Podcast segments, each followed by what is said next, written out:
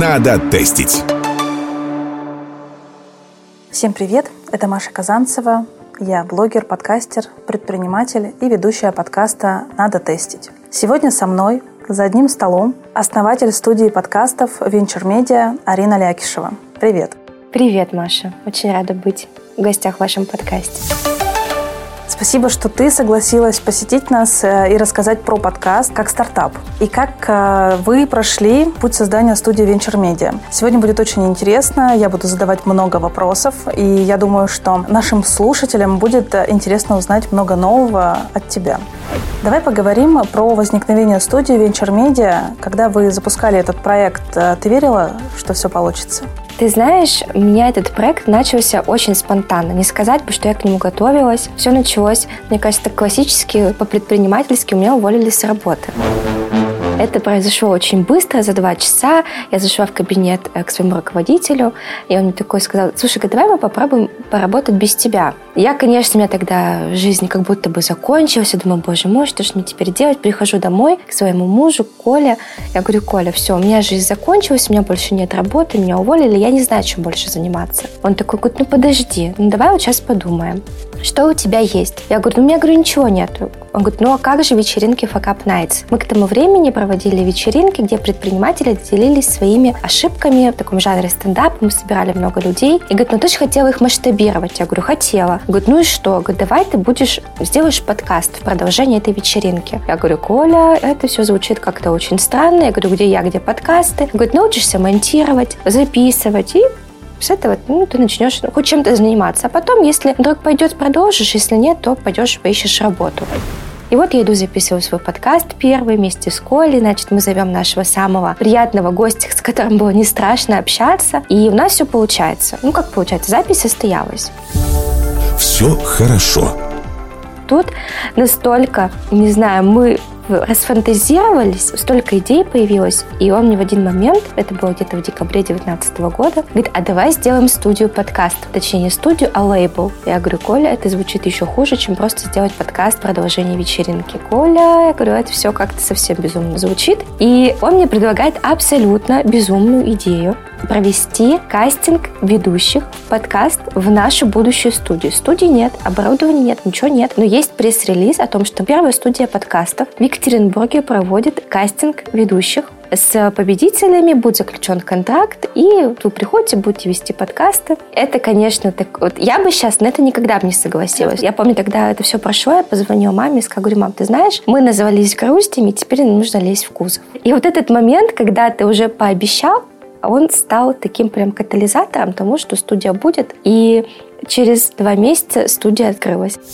Что объединяет всех начинающих стартаперов? Крутые идеи, как и у вас, да, с Колей, когда вы решили создать свой проект. Желание создать проект, который изменит мир. И страхи, которые мешают перейти от слов к делу. Мы чего-то боимся, мы не знаем, что с этим делать, и как раз-таки с проблемами стартапов э, поможет справиться контур стартап. Наш э, курс, который мы создали, объединяет в себе все полезные практики, инструменты и шаблоны для стартапа на самой ранней стадии. Когда вы создали свой проект, какие были еще варианты, и почему вы решили остановиться именно на, на студии все-таки? Ты знаешь, как будто бы других вариантов не было. Почему? Потому что нам хотелось что-то создавать, но это должно быть что-то новое. То есть сделать очередную, там, не знаю, студию звукозаписи обычную, либо делать что-то для YouTube-канала. Нам казалось, что это было сложно, а протестировать быстро идею можно было в аудио. Надо тестить. Давай э, сразу же обратимся к истории. Все-таки как вы стартовали, что для этого потребовалось, и как вы определили свою аудиторию, с кем будете работать? Есть такая методика, называется Lean Startup. Что означает бережливый стартап? Когда ты делаешь что-то необходимое, минимально, а все остальное, оно уже там в процессе приложится. Когда мы открывали студию, у нас было очень ограниченное количество денег, меньше 200 тысяч рублей. И вот я сижу и думаю, так, вот у меня есть вот эти вот там, условно, 200 тысяч рублей. Что мне сейчас важно, чтобы протестировать мою идею? Без чего я могу обойтись, без чего нет? Без чего я не могу, это без оборудования. Если у меня не будет качественных микрофонов и качественного пульта, все, как бы, ну, ты не сможешь записывать. А вот стул, там столы, это уже, ну, неважно, на чем ты сидишь, потому что тебя не видно. Поэтому я вложилась в оборудование, взяла в аренду у киностудии столы и стулья. Поскольку денег было мало, у нас не было даже акустического поролона. Я начала думать, так, чем заменить акустический поролон? Чем? Чем? Коврами. Коврами. Я, поняла, я вспомнила, что у моей бабушки на стене на полу висели ковры, что позволяло, конечно, сохранить тепло, а в моем случае поглотить звук, чтобы не было эха. Поэтому у меня было два ковра, у меня было шесть акустических плиток поролона, потому что больше денег не было. У меня было самое классное оборудование, ужасные столы, ужасные стулья и шторы с моей кухни, потому что окно эхонировало, надо было чем-то занавешивать, поэтому у нас были абсолютно ужасные шторы. Но это позволило минимально стартовать. Почему? Как вот я думала, что если не пойдет, не взлетит, я смогу продать оборудование и каким-то образом хотя бы минимизировать эти потери. Столы, стулья верну, шторы повешу на кухню, ковры продам. И вот эта вот такая модель бережливого стартапа, Lean стартап позволила мне быстро протестировать и понять, вообще вот эта вот идея наша, она взлетит, либо нет. Был ли у вас какой-то бизнес-план, разрабатывали ли вы его, когда стартовали со своим проектом? Конечно, он был. Конечно, я его считала, и там было все так лучезарно. Я думаю, ну вот, сейчас как открою, как деньги потекут рекой, если не случился март 2020 года, когда нам пришлось собрать все оборудование и перевести его на кухню, потому что киностудия закрылась, все, все ушли на пандемию, поэтому, конечно, первый год он такой. Он вышел в плюс по итогу, где-то с сентября у нас начало реабилитироваться. Конечно, план был, но настолько сейчас все непредсказуемо, настолько все изменчиво, что, конечно, от этого бизнес-плана не осталось ничего. Но то, что я там считала, ох, там такие были цифры прекрасные, они основаны ни на какой реальности, лишь на моей фантазии, но это очень э, вдохновляло. И в те моменты, когда мне хотелось уже все закрыть и все закончить, я открывала, думаю, ну вот, Арина, ну вот смотри, ну вот скоро ты достигнешь этой цели, у тебя будут, будет твоя зарплата, например. Вот пока складывается ощущение, что ты как будто бы знала, как действовать. То есть ты не тратила много денег на внешний облик студии, да, то есть ты э, топила за качество звука, но наверняка у тебя, как у любого стартапера, были какие-то ошибки. С чем ты столкнулась? Расскажи. Слушай, ошибок я делаю до сих пор, и чем больше у меня опыта, тем больше ошибок. С чем столкнулась я с самого начала? Поскольку мы ребят, авторов, да, как работает модель лейбла. Мы хотели создать несколько подкастов, взять туда ведущих, они приходят в студию, записываются, мы потом это с Колей все монтируем, выкладываем, и параллельно я начинаю продавать туда рекламу. 10 подкастов. Значит, ребята были абсолютно все разные. Большинство мне незнакомые. И проблемы начались буквально после первой записи, когда мы взяли двух ребят, вообще потрясающих, классных, два лучших друга, они жили на лестничной площадке. И в какой-то момент после первой записи мне звонит один из ведущих, говорит, Аринка, ты знаешь, мы больше к тебе не придем. Я говорю, почему? Они пошли кастинг, как бы мы с ними на честном слове, никаких контрактов, естественно, мы не подписывали, на честном слове договорились, что, ребята, пишем сезон. А говорит, ты знаешь, мы впервые в жизни поссорились. Я говорю, это как? Он говорит, ну вот мы всю жизнь дружили, а тут мы, мы поссорились, потому что у нас разные видения. Я говорю, подожди, я говорю, вот смотри, вот ты сейчас, прямо сейчас, своими собственными руками делаешь так, я говорю, вдруг проект выстрелит, вдруг вы будете известными. И вы потом пожалеете, да, что вот вы после первой записи вот так вот приняли такое решение. Я с ним поговорила, они такие, ну, типа, давай, окей. Проходит пять эпизодов, мне опять звонит. Говорит, Арина, мы больше к тебе не придем. Я говорю, что на этот раз случилось? Говорит, вот ты знаешь, я хорошо готовлюсь, а мой соведущий плохо готовится. Мы уже не разговариваем, мы уже рассорились, все, мы больше с друг другом не общаемся. Говорит, наша дружба нам дороже. Что это значило для нас? Мы нарисовали обложку, мы написали джингл, мы смонтировали пять эпизодов, мы создали каналы. У меня был там план по тому, как развивать этот подкаст. И тут они говорят, ну мы же тебе ничем не обязаны. Все, говорит, мы, мы уходим. Это была такая первая ошибка. А вторая ошибка была, когда я одного из ведущих, значит, я пригласила очень классного партнера, я добавила его в чат вместе с партнером. Ну, как бы были я, Коля, ведущий и партнер. Это был проект, связанный с туризмом. До пандемии все было хорошо все хорошо. Пандемию, значит, все, естественно, закончилось. После пандемии я пытаюсь вернуться к партнерам. Он такой говорит, слушай, это нам больше не интересно. Я такая думаю, как странно, мы вроде договаривались. И буквально через месяц я узнаю, что мой ведущий напрямую написал партнерам и теперь сотрудничает с ними уже в обход меня. И таких ошибок просто колоссальное количество. Каждый месяц что-нибудь происходит.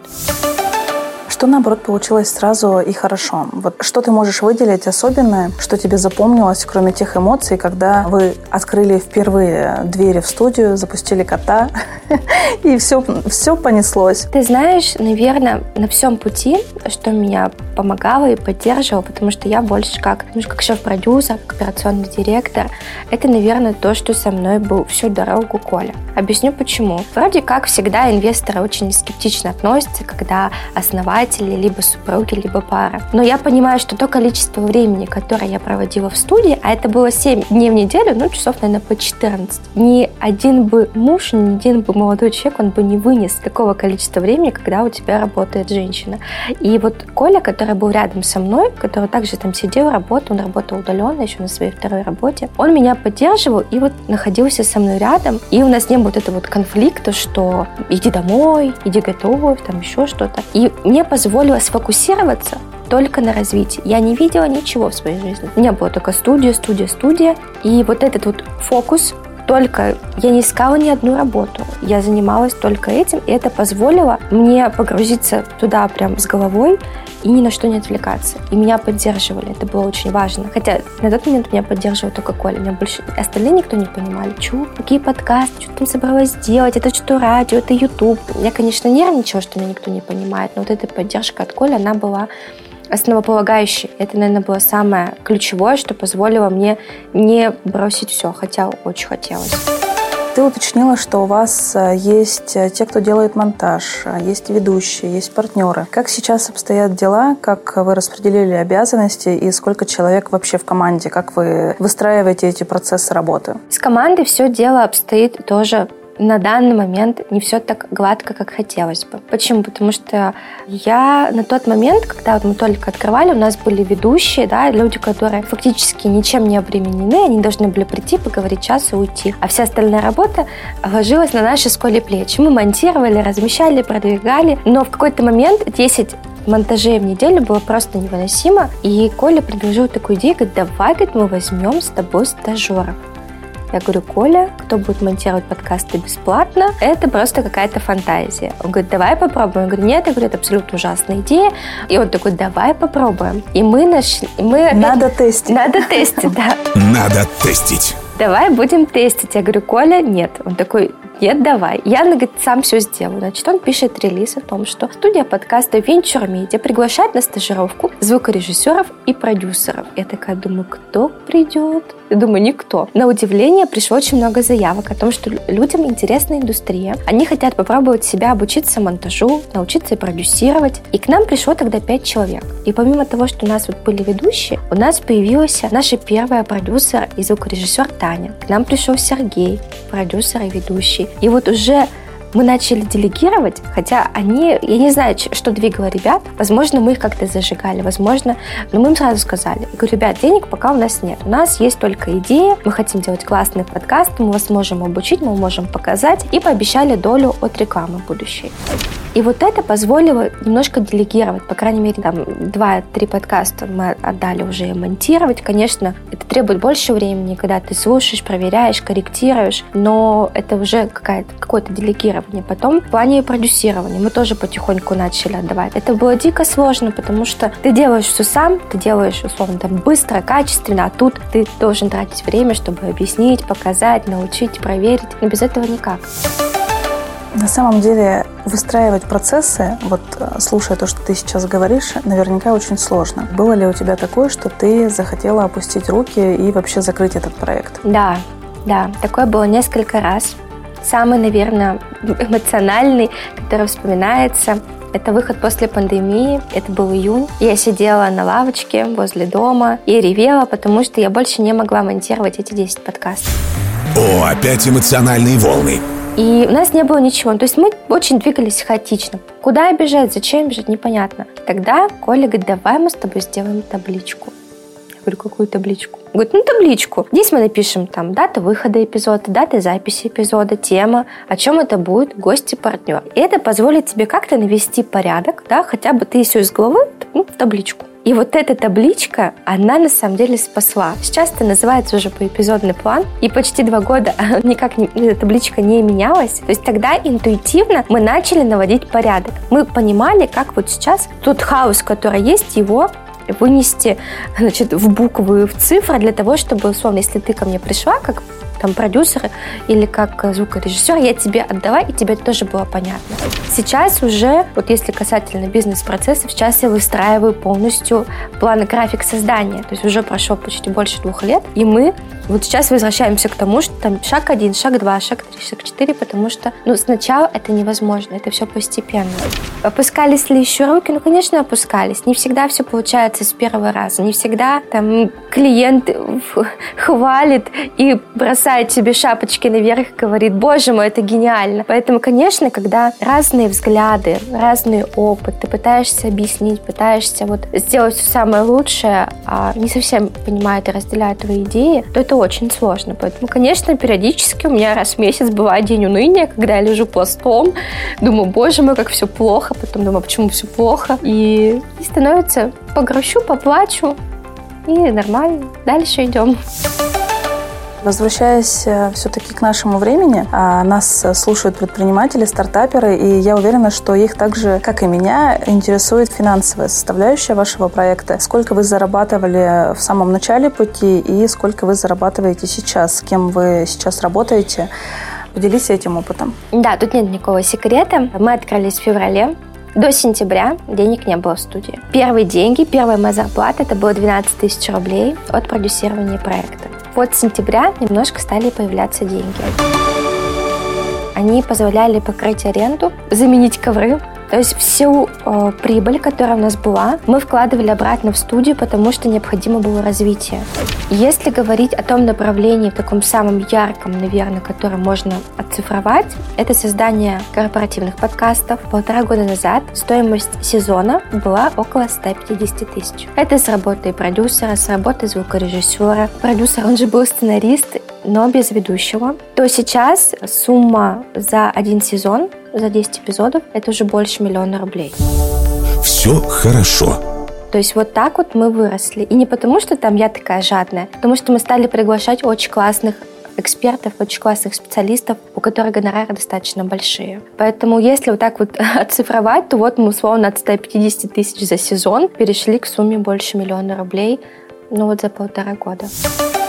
Как изменилась сейчас твоя жизнь, когда ты эм, увидела возможность заработка, твой успех, рост доходов э, и запуск бизнеса? Как-то вот в твоей жизни поменяло отношение к работе, отдыху и вообще mm-hmm. тратам в семейном э, бюджете? Конечно, жизнь улучшилась и качественно, потому что ты можешь себе позволить покататься на лыжах, не знаю, где тебе хочется. Относительно отдыха, тут у меня все изменилось чуть меньше, чем год назад, потому что до апреля 2021 года я работала без выходных. Почему? Да, почему я работаю без выходных? Потому что каждый день, когда я не выхожу в студию, это значит, что в студии никто не может писаться. Для меня это всегда была упущенная прибыль. А потом, когда я уже хотела уже просто коньки отбросить от того, что ну невозможно работать без выходных, я такая думаю, так, ну давай подумаем, Марина. У меня такой диалог был. Если ты будешь отдыхать в воскресенье, студия будет закрыта. Что произойдет? Ну да, ты потеряешь 3-4 тысячи рублей. Но разве это не стоит твоего здоровья, твоего сна, твоего отдыха?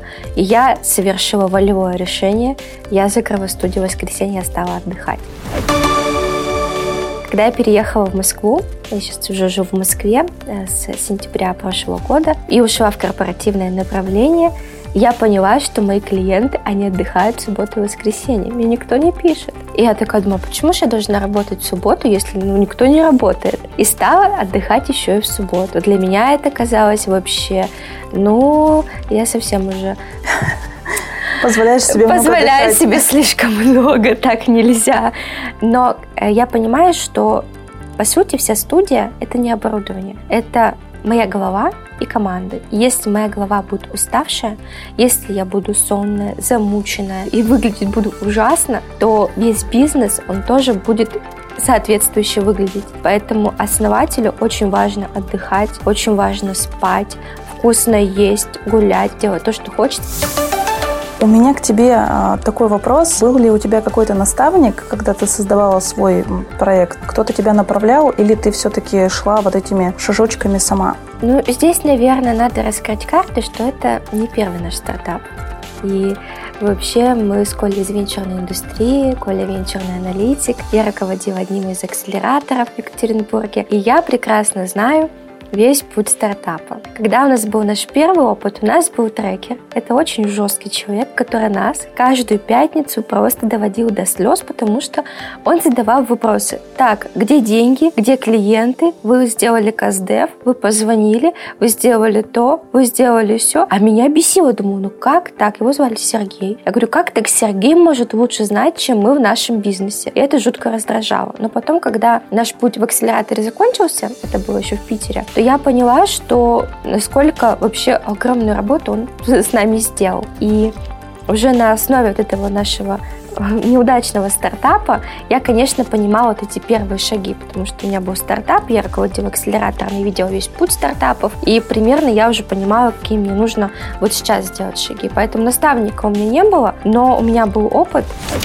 Но сейчас хочу сказать, что сейчас у меня есть наставник. Вот уже когда казалось бы, что бизнес вроде как пошел, я поняла, что вот сейчас он нужен. Поэтому наставник может быть э, нужен как в начале пути, так и условно, когда ты уже... Для то, поддержания что... проекта. Да, да, и не то, что там в середине, а когда он у тебя уже запустился, и тебе тоже нужен человек. И это на самом деле всегда такая классная помощь, она сложная, да, потому что тебе задают вопросы, тебе надо думать. Но вот эти вопросы, которые задает, это самое-самое ценное. Поэтому если есть возможность найти себе трекера, ментора, это огромная-огромная ценность. Человек смотрит со стороны, и он задает вопросы, казалось бы, абсолютно простые, но ты на них не можешь найти ответ. Ты не можешь объяснить ему, почему у тебя в плане было 20 звонков, а ты совершил 10, и ты стоишь вот так перед ним мнешься, говорит, ну почему, это же твой бизнес. Или там, как вы собираетесь зарабатывать? И ты такой, ну это же понятно, как ты собираешься зарабатывать. Ты будешь там продавать. А ты, как? А как? А как ты будешь продавать? А какие у тебя инструменты? И ты стоишь, ты прям бесишься, думаешь, почему ты лезешь в мой бизнес?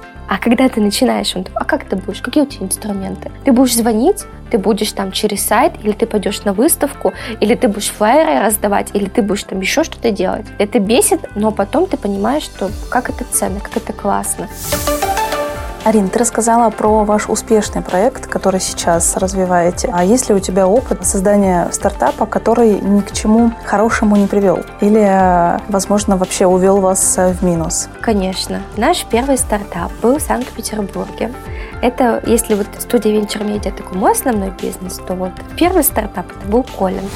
Он учился в университете ИТМО, Институт телерадиомеханики и оптики. Там вообще тема коммерциализации разработок научных, она прям очень-очень развита. И он как выпускник, значит, ходил там по своим делам в университете, и там увидел объявление «Открою свой МИП за 5 минут».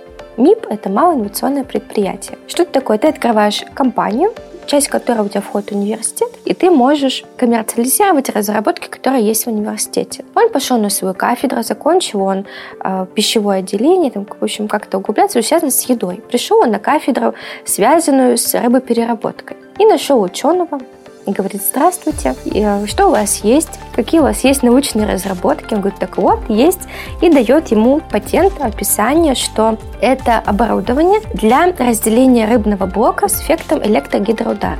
Что это такое? Когда на производство, на завод приходит огромный брикет рыбы, 20 килограмм, там все тушки, они а, внутри склеены. Для того, чтобы эти тушки разделить, там на переупаковку, либо на переработку, а, используют разные методы. Кто-то в микроволновке огромно греет, кто-то кладет на пол, она просто тает, в Дагестане, значит, мы общались с одним рыбопереработчиком, он бил молотком. У тебя теряется внешний вид рыбы. У тебя ухудшается его качество, потому что температура скачет, то она у тебя размораживается, то замораживается, то в микроволновке с одного бока она перегреется, с другого холодная. И наше оборудование, оно позволяло такая огромная ванна, у тебя спускается брикет рыбы, раздается несколько электрогидроударов, поскольку плотность льда ниже, чем плотность рыбы, у тебя вот это вот все разлетается, и на конвейере выходят отдельные рыбки. Звучит вообще революционно. И мы тогда, значит, пошли в акселератор. Это была такая программа, которая помогала нам вот от патента, от бумажки прийти к чему-то к результату. К результату. Мы полгода проходили эту программу, нам помогли, значит, все там сделать, нам помогли разработать первую какую-то бизнес-модель, провести каздев. Мы звонили разработчикам, узнавали, какие у них есть боли. То есть нам всегда говорили, идите от рынка. Если у рынка нет проблемы, ваш продукт никому не нужен. И мы подтвердили, что есть такие проблемы. Развивались, развивались, получили грант фонда Бортника 2 миллиона рублей. И здесь у нас совершается колоссальная ошибка, Коля увольняется с работы. Я училась на третьем курсе университета. Я не работала, потому что ему так вот поверили. Ну и, в общем, еще год мы это все делали. Мы приглашали инвесторов. Мы всячески пытались это все продать и делать, самое главное, образец. В чем беда случилась? Там ванна, она огромная. Она в готовом виде, там чуть ли там не 10 метров. Соответственно, сразу делать 10-метровую ванну, это ужас, денег таких нет. Нужно маленький. Вот мы делаем маленькую коробочку, которая делаем электрогидроудар. Получается. Делаем коробочку побольше. Делаем электрогидроудар. Рыбка разделывается. Ну, там 5 тушек. Делаем еще побольше получается. И когда мы пришли к лабораторным образцам, ну, условно, там у тебя ванна была там не 50 сантиметров, а полтора метра, наша технология перестала работать. Ну, она на бумажке есть, маленьком формате есть, в среднем есть, в большом не идет. Пойдет ли она в 10-метровом, никто не знает. И все это время мы делали опыты, делали, делали, делали. Время идет, грант уже закончился, потому что мы купили кучу вот этого всякого снабжения для этого лабораторного образца. И мы поняли, что технология не работает. И в тот момент, когда уже деньги закончились, мы начали вкладывать свои деньги, начали брать кредиты. Я начала брать кредиты, Коля брать кредиты. Мы докатились до того, что он начал брать микрозаймы. И наша общая сумма долга потому что мы вкладывали в это было больше миллиона рублей. Же начал таксовать. Ну, это типичный путь стартапера, когда у тебя нет денег, ты начинаешь где-то искать подработку. Коля пошел таксовать, я уже тоже начала подрабатывать. И когда мы поняли, что у нас сумма нашего хоть какого-либо дохода превышает сумму наших расходов, я говорю, Коль, так дальше нельзя жить. Я говорю, ну сколько? Но оно не сработает. Поэтому вот такой опыт. Мы на самом деле ему дико благодарны, потому что если бы он не случился, мы бы не пришли в эту венчурную индустрию, мы бы никогда не познакомились со стартапами, никогда бы не было студии. Почему венчур медиа? Потому что вот наш опыт, опыт, опыт венчурный и рискованный, он сейчас вот тут вот. Надо тестить. Арин, а наш подкаст называется «Надо тестить», и мне, конечно же, хочется узнать, планируете ли вы что-то тестить в 2022 году? Расскажи какие-то ваши планы. Планов у нас много. Ты спрашиваешь, как ты бизнес-плане. Он есть уже точно в этом году. Это 10 корпоративных подкастов. И мы хотим попробовать себя в развитии аудио брендирования. И вот эта вот идея с аудиобрендированием, она как раз-таки будет протестирована, возможно, в этом году. Давай какие-нибудь пожелания от тебя, как а, от действующего стартапера, который постоянно развивается, обучается. Что бы ты порекомендовала? Что бы я пожелала, наверное, это быть понаглее, не бояться заявлять о себе, не бояться писать тому, кому хочется написать, не бояться просить совета, идти в закрытую дверь, искать единомышленников. Это очень важно. Быть в среде, которая тебя может вдохновить, которая тебя может поделиться опытом, чему-то научить. Одному быть сложно. Это очень важно, чтобы тебя понимали и в период твоего такого отчаяния тебя поддержали, погладили, покормили, налили чай и сказали, все будет хорошо. Все будет действительно хорошо. Вы всегда можете обратиться в контур стартап. Мы подскажем по всем вопросам. А всех слушателей мы благодарим, что вы послушали этот выпуск. Обязательно подписывайтесь на нас в соцсетях, оставляйте звездочки, рекомендуйте и просто пишите нам. Мы всегда на связи. Тебе большое спасибо, что ты пришла к нам в выпуск, поделилась своим опытом. Это действительно очень ценно. Мы тебя благодарим и желаем развитию вашего э, проекта, вашей студии. Мне хочется, чтобы все больше людей э, узнавало, что такое подкаст и как можно с ним работать. Ну а вы в этом в том числе можете помочь. Спасибо тебе большое. Надо тестить.